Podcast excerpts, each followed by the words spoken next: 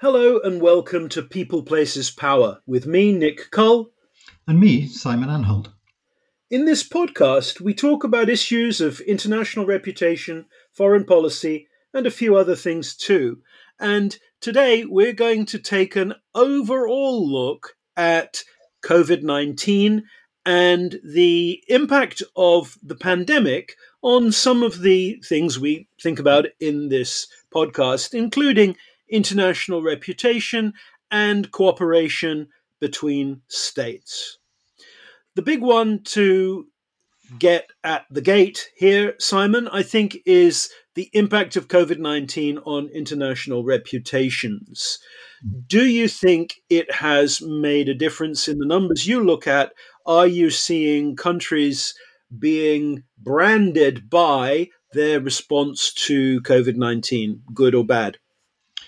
Uh, to a to a very very small degree, um, to a far lower degree than people expect. Uh, one constantly right. hears governments these days uh, worrying aloud about how their performance um, with respect to the pandemic um, may, may have may have in some way damaged their image. I don't know if you're hearing the same thing, but I keep on hearing about mm. governments now saying we need to spend more money to improve our image after the pandemic. And um, I, I think it's a mistake. Uh, and I think it's a mistake that comes from several fairly clear sources. Um, the first one is that uh, a lot of these governments are assuming that the rest of the world is interested in their internal affairs. And when you start to study national image and reputation, one of the first things you learn is that the, the world's population really doesn't know or care very much about the internal affairs of other countries. I'm not talking right. about the elite informed audience. I'm not talking about uh, people who study international relations or work for a multinational company. I'm talking about just ordinary folks around the world.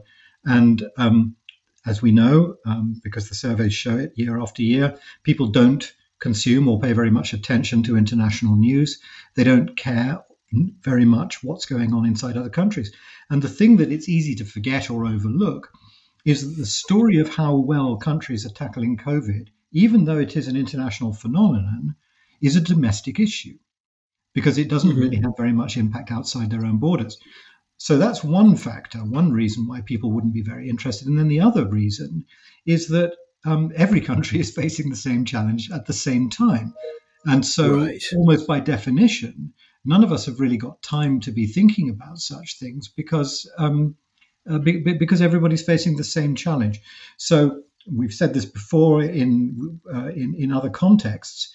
The Nation Brands Index um, has has shown us that the only country whose image was affected at all significantly by the pandemic was China.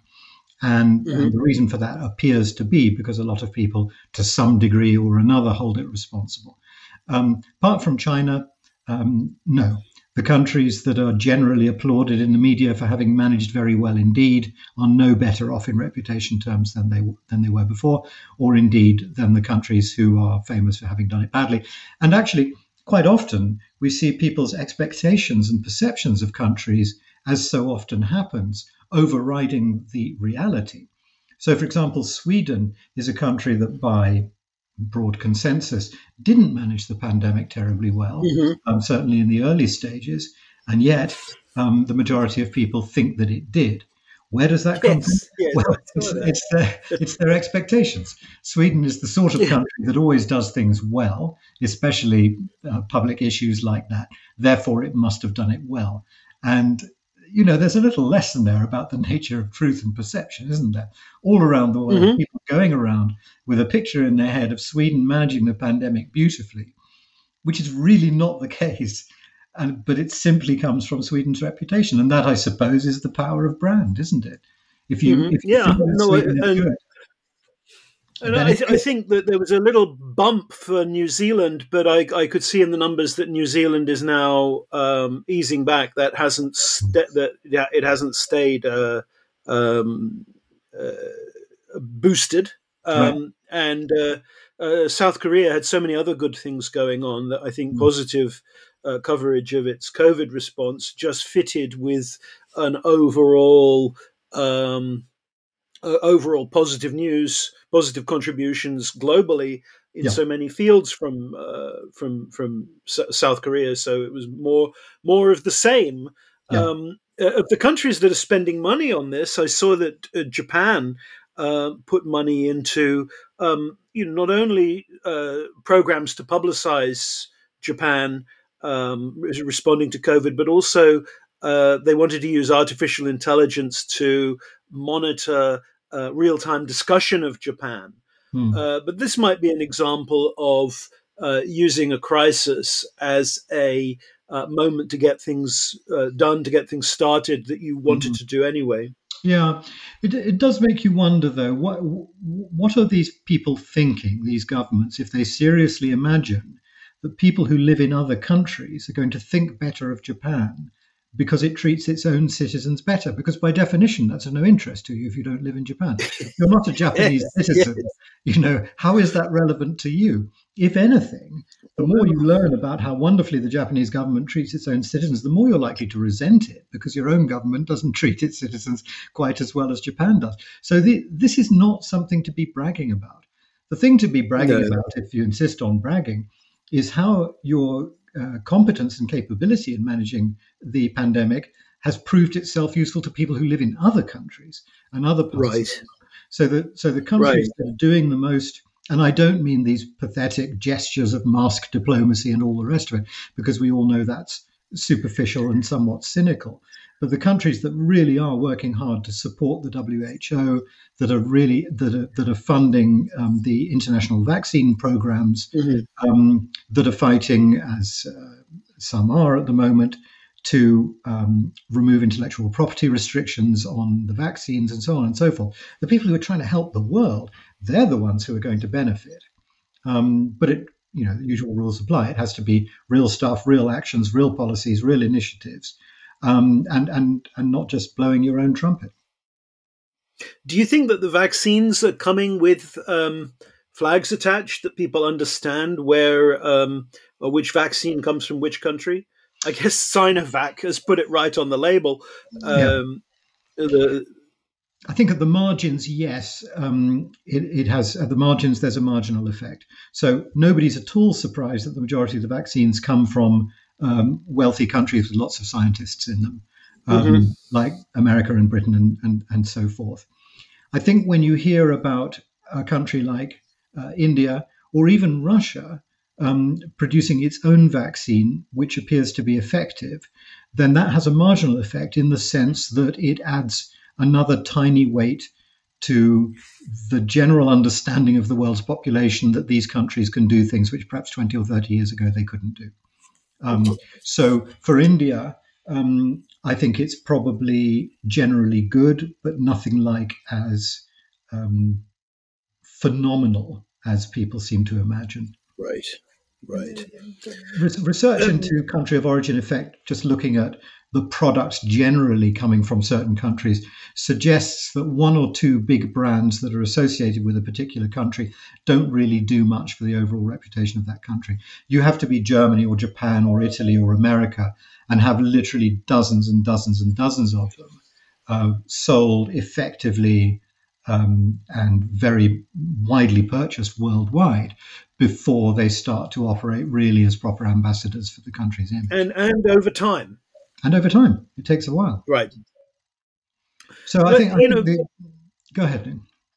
But I was just just thinking that though, um, uh, in terms of images being generated during COVID, hmm. we've seen, uh, you know, we can we can say, uh, and I, I, I, agree with you that um, uh, we're not seeing a lot of movement uh, in terms of international reputation. But I, I, think that the image politics has been very much stirred up uh, mm. by the pandemic, and the pandemic has become uh, an issue of concern in um, uh, with with countries uh, negatively uh, or attempting to negatively brand each other and tremendous confusion over exactly what's going on. So we can talk about a, um, the, the, the, pandemic having played out in an atmosphere of increased disinformation mm-hmm. uh, and uh, confusion over what's true uh, what is um, tendentious, mm. what is what is explicitly false.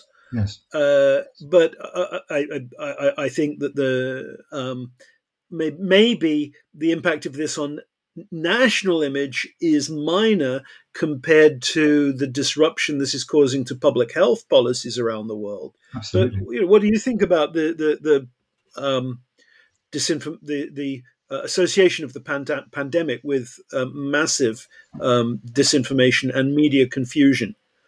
Well, you know, Nick, I, I, I, find myself thinking more and more often these days that if I had a magic wand and I could teach mm-hmm. the world's population just one thing, I think the one thing I would choose to teach everybody in the world today is that it's not necessary to have opinions about everything. Um, wisdom, Very good. wisdom, wisdom consists uh, in part in uh, understanding how little you understand and how complicated things mm-hmm. are. And one of the um, one of the interesting and perhaps predictable effects of more and more democracy and more and more freedom is that people feel called upon more and more often to understand more and more quite complicated things. And the pandemic is as complicated as you could possibly wish for. You know, what actually works? Mask wearing. You take a, an apparently simple factor like wearing masks, it is immensely complex. Understanding where it's valuable, where it's not valuable. It's a, it's a um, it's a classic wicked problem. And yet, mm-hmm. because of the world that we live in today, because we, the citizens, at least in the West, have so much power, uh, because our voices reach so far via social media and all the rest of it, we sense that we are expected to know about and to understand and to hold firm opinions on every single topic that passes in front of us every day. And it's a bewildering variety of different topics. And so I think people are caught in a bit of a trap there. Mm-hmm. Um, somebody needs to give us all permission not to have um, opinions about these things and to be able to a little humility to use an old-fashioned word to to mm-hmm. to dare to say in public to our friends on social media actually i think this is a really complicated subject and i don't pretend to know the answer i can see that mm-hmm. there are not just two but many sides to this issue and not enough people are doing that anymore. Politicians never did it because, of course, it's it's not part of their job to admit that they don't know things.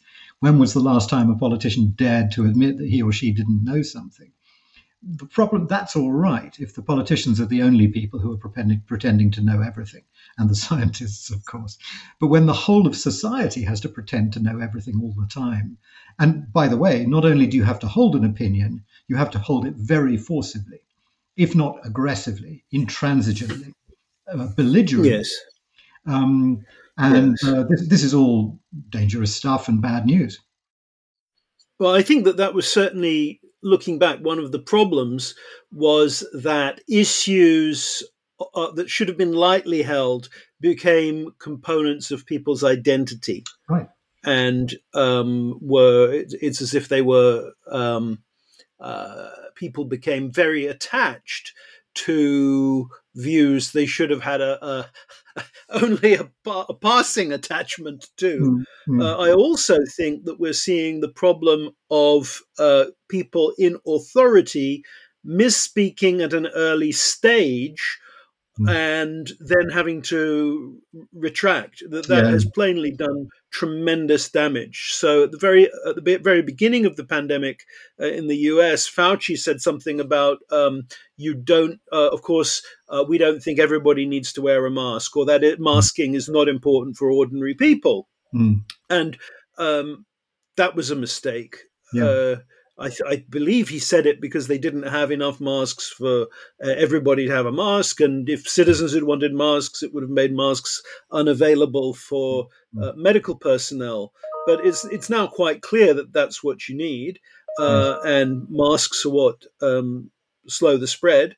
Mm. Uh, but it was almost like a kind of magic going on where people were, were, were disinfecting their groceries when they got them back from the shop and um, hoping that would we, we, we seem so looking back on it. I mean, it's only two years ago that this all broke out. It it seems as eccentric some of the things that people were doing in good faith as yeah. as the um, uh, uh, responses people took on during the during the plagues in mm. the 17th century. You know, uh, uh, wearing a duck face on, you know, a leather yes. duck mask or something. You know, yes. um, just um, very uh, confused a very confused picture, and we and that confusion, I think, has undermined the undermined the credibility of government information at an early at an early stage. Yes. Well, there well, also seems to be a problem where um, different uh, with different branches of government saying slightly different things mm-hmm. at, at, at different times, yes. and um, I think that part of what went well in South Korea was that local, um, regional, and national government were all saying the same thing. Yes. Yes. Well, the advantages that, of running a tightly governed system. Um, the the the most the most damaging and dangerous discovery that politicians, uh, not just in the West but here and there everywhere, have made in the last oh five years or less, is that the penalties for contradicting yourself uh, or even lying are slight to non existent. Um, and it all operated on a system of trust and fear up until five years ago. Um, politicians didn't dare, on the whole, to lie out and out, blatantly to the public, because there was this fear that you wouldn't get away with it. But the moment people like Trump and Johnson started doing it brazenly, it became obvious that actually the um, the, the penalties for doing that were imaginary um, people just run out of outrage after a while. They um, yes. we, we we we no longer notice or even care. So the, the the the problem today in politics is not so much that the politicians started lying because they've always lied. The problem is that we've stopped minding. Um, and we stop minding it because we, they they do it so regularly and systematically. And once you've heard a politician deny that they said something uh, 20 seconds after seeing the video replay of them saying it, after a certain number of times you've seen that, then it stops having any impact. And you just say, okay, whatever, that's what they do. So that's really scary. But of course, as you rightly said a moment ago, this does all uh, come back to identity.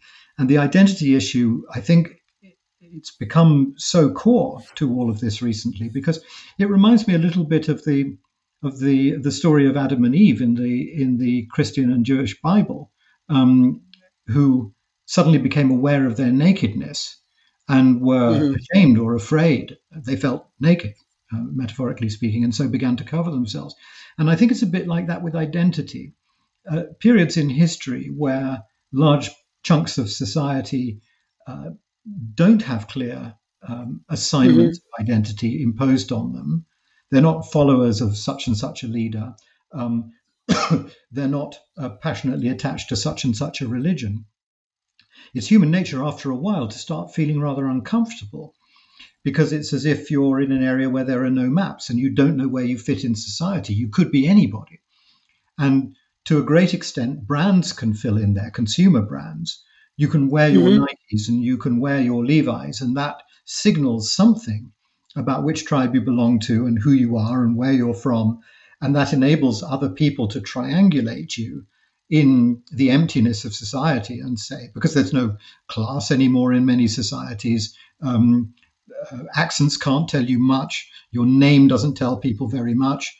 Uh, people don't necessarily remain within their social class or their geographical location. So we're all swimming in a featureless void. And that makes us mm-hmm. feel very naked because it means we don't have a clear identity. Right. We're human and nothing else. And so that's why, just as Adam and Eve grabbed the nearest fig leaf, or at least the artists who represented them centuries later, uh, to cover their nakedness, um, we're doing the same thing. I've got to know where I stand. I've got to know which which part of society. And, so these people are seizing on um, uh, on on these um, uh, things from the news, uh, mm. pandemic responses, mm. and turning them into badges of tribal identity. Yes, but I agree with you, and I think that the Adam and Eve example is is a, is a is a great one. But particularly because I don't know if you, do you remember God's response when Adam and Eve started talking about their nakedness.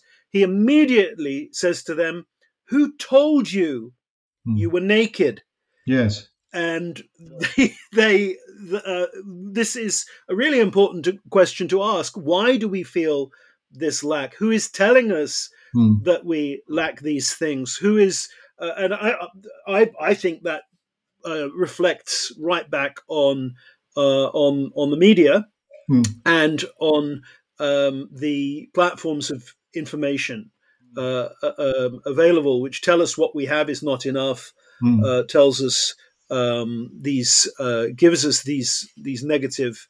Uh, messages because they've got a vested interest in us consuming a lot of the time. Yes. A lot of the time. So, who told you you were naked is a question that I often uh, often comes to uh, often comes to mind. You're for me. You? no, but I, I, I, like to think that the that the uh, communication studies has a a uh, what do you call it a divine uh, divine um, uh, sanction somewhere along uh, somewhere along the line. But who told you you were naked? Um, and uh, I I I um, but ab- absolutely we can see people um, trying to or or or being uh, putting putting the weight of identity onto issues like mask wearing and not mask wearing. Mm. Another thing that that struck me with the um, with the pandemic uh, was that no two people seem to have exactly the same uh, response to the different measures that were uh, being enacted by the, the government or requested or required uh, everybody put their boundary in a slightly different place, yes. uh, which made things interpersonal relations uh, quite difficult. Uh, you know, somebody who would always wear a mask might not want to bump fists, but to actually shake hands. Uh, yes. Those sorts of those sorts of things. So we were all slightly at odds with each other throughout the whole process. Yes, and, and and nothing surprising about that because, of course, knowing what's best to do in any given situation is immensely complex. And uh, the experts, the real experts, are the only people who are admitting that they don't quite know the full answer in every moment. Um, and yet, again, somebody's told us we're naked unless um, we have an answer to every single question. You you should wear a mask, but not a cloth mask. You should wear it indoors, but not in the bus, um, and so on and so forth. It's it's as if we have to learn a whole new dialectic for living with every week that passes, and a vast amount of contradictory information is dumped on us from the conventional mm. media, from social media, from friends, and somehow out of all of this, we have to we have to construct a set of beliefs, a way yes. of living, a way forward. And what you said uh, just now, um, I think, is is absolutely um, correct. The reason why we we flock so hurriedly towards these tribal identities is because they save us the effort of having to forge um, a personalized set of beliefs. Because when you buy into a tribal identity, just exactly as when you buy into a political identity, left wing, mm-hmm. right wing, social democrat, whatever it is, you've saved yourself a mountain of trouble because you've bought ready made answers for every key issue. And you don't have to think about mm-hmm. them separately in their own light. You don't have to read up. You just say, okay, I'm a conservative. Therefore, my view, view on abortion is this. My view on mask wearing is this. And we all do this. We all do it because fundamentally it saves us time. And that's an evolutionary mm-hmm. mandate to save ourselves time. Mm-hmm. It's a habit we cannot lose. And I think that that, as well as the, the sense of nakedness, is part of the reason also why we are endlessly and permanently victims to whatever tribal identity is on offer because it's a one size fits all solution, a set of ready made answers to any question that anybody can ask you. And that's why you find that people are very often changing their minds the whole time. Uh, because before they bought into a particular identity, they may have had a perfectly personal, idiosyncratic view about one or other of those issues. But of course, it doesn't fit with being left wing, or it doesn't fit with being a social democrat. So, uh, right. and, and you, you can't stick out you can't be a member of the tribe and not believe in everything that the tribe believes in. So you have to then rush around adjusting all of your opinions so they conform to the norm. And this is so far from intelligent human behavior. This is so far from being the kinds of people we need to be if we want to solve the challenges facing humanity today. That it really feels like going backwards. Oh, I I agree. Uh, but at the at the you know you were just talking there about the challenges facing humanity, and both you and I have argued that national identities should be uh, advanced through co- through collaboration. Mm. And that the problems of the world are too big for any one country to solve. So uh, let's work together and uh, let's um, uh, develop positive images through our ability uh, by sh- demonstrating an ability to cooperate. Mm. Now, uh, clearly, COVID 19 is one of these problems that is too big for any one country to solve. Mm. Um, you know, pandemics, I think, are the object lesson in why fixing a problem in one country alone um, mm. does not cause uh, does uh, you know d- d- does does not work. You know, we're in hmm. a situation where um, uh, the Omicron variant came from South Africa to my house quicker than mm. mail from South Africa to my house. Yeah, uh, we're we're all in this uh, t- together. Do you think that the con- countries of the world have successfully been able to collaborate?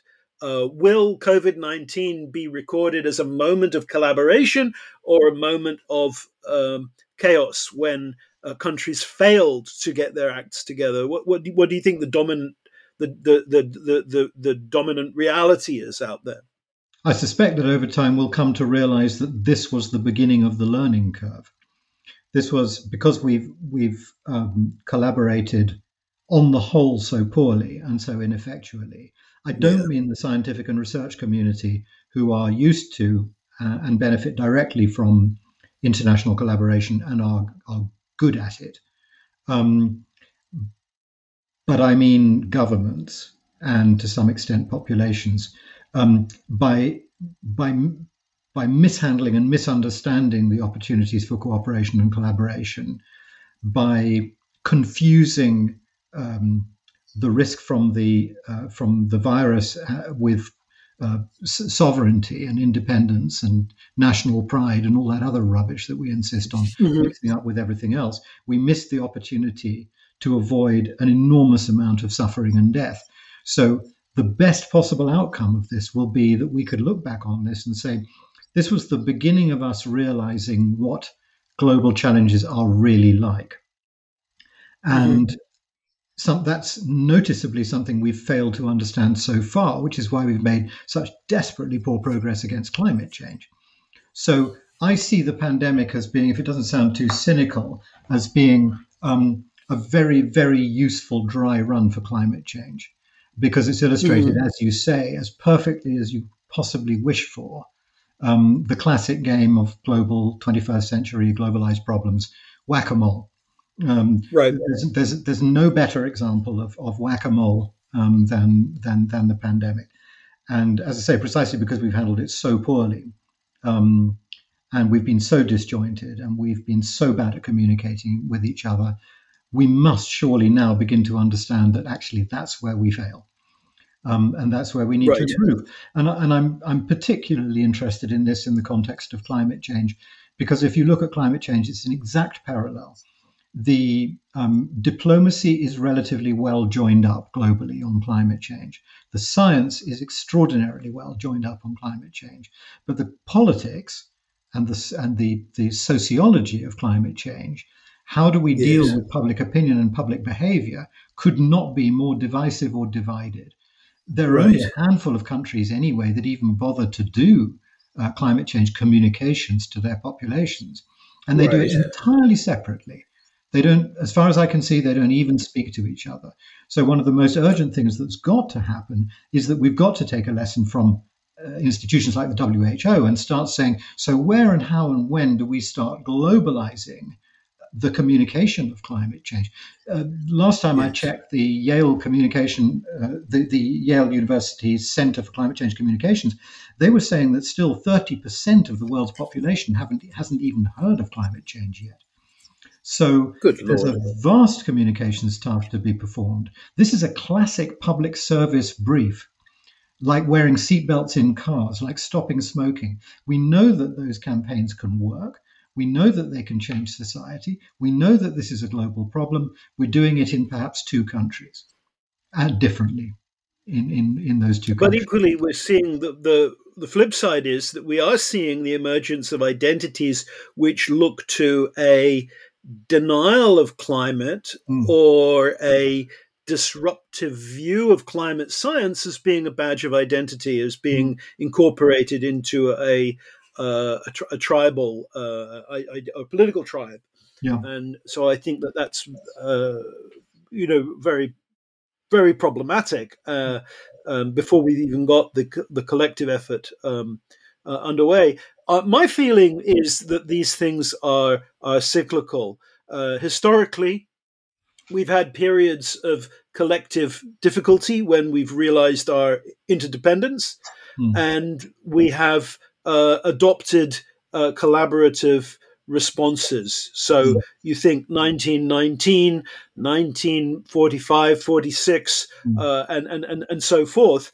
Um, uh, so I, I, I, agree with you that we will, um, that, that the pandemic will be part of a, um, an, an, awakening of the need for collaboration. Um, I'm, I think, however, that the need for collaboration is something that we all need to um, uh, remain attached to, mm. uh, and that we cannot. W- we must always be on the watch for swinging back into the kind of uh, polarization we have right now, and yes. the, the, the counter counterproductive uh, politics of sovereignty, or the way it's being expressed right now, is so counterproductive, so yeah. limiting on the solutions that we need. Yes. Um, I, I, I, I think it's like a uh, almost it's a it's a pandemic in its own right, uh, mm. but one that uh, forever comes back. Yes, yes, I think that I think that's absolutely right. Um, and and of course, what makes all this doubly difficult is that it is all all taking place, as we said earlier, against a backdrop of increasing uncertainty about about facts and data. Um, that you know it's all very well to say that we need to cooperate and collaborate in order to fight off climate change, but when nobody feels sure anymore about what that looks like and whether climate change exists in some cases even, um, then it's incredibly hard. You can't even get to first base, as the Americans would say, because if there's no common yeah. understanding of the nature of the problems, and I think quite a lot of the uh, there's a lot of activity going on now, as we all know, uh, to try to salvage truth um, from the from the chaos and the mess in which it finds itself at the moment. I have to say that I think quite a lot of it is misdirected. Most of the focus seems to be on various forms of fact checking, and mm-hmm. um, th- there's a there's a danger with fact checking that it basically provides a possibly misleading veneer of respectability on certain facts, um, which is quite dangerous because, as we know, it's not necessarily the facts that are true or false that makes a false narrative, it's the way that they're assembled. And by applying um, reliable brands of truthfulness onto fact checked facts, we're basically handing bricks to the liars and saying, here, make your edifice out of this. Um, so the, the, the, the, people who peddle half truths and mistruths uh, don't bother with lies anymore because they know that that's not very effective they make absolutely sure that all the facts they use to assemble their arguments are checked facts. Um, the, the difficulty is the ones you leave out. Uh, the difficulty is the lack of a proper context, um, mm-hmm. the partial story, and so on and so forth. So we've got a dreadful situation at the moment where the fact checkers are actually making it potentially easier and easier um, for the misleaders um, and the untruth tellers uh, to tell their untruths uh, by using uh, facts that are branded as as uh, as reliable. Um, it's a huge task teaching people critical thinking. You know, as a university professor, how many years it takes when you've got even with highly intelligent students with a mm-hmm. very good school background how long it takes to train them to distinguish truth from falsehood and facts from semi facts. And we sometimes somehow have to do this for the whole of society. We can't farm it out or outsource it to a fact checking agency. no. because they don't do the job for us. The ultimate final defense against falsehood it has to be, has right. to be, it has to be in your personal judgment. Yeah. Yeah. And uh, I think it's very interesting that a discussion of the pandemic could lead us to fundamental questions around media and democracy. Uh, but and it's a reminder that the, pandemic happened in a world that was already profoundly troubled and has played out uh, in a way that has uh, uh, has exacerbated pre-existing problems and has illuminated difficulties that we uh, already uh, already had. That's all we've got time for today. We've got a lot of material here to come back to, and I hope in the future we can talk more uh, about um, uh, this issue, especially I think around both education and climate, deserve um, a, a, revisit. Thanks so much for listening. I'm still Nick Cull. And I'm still Simon Anholt.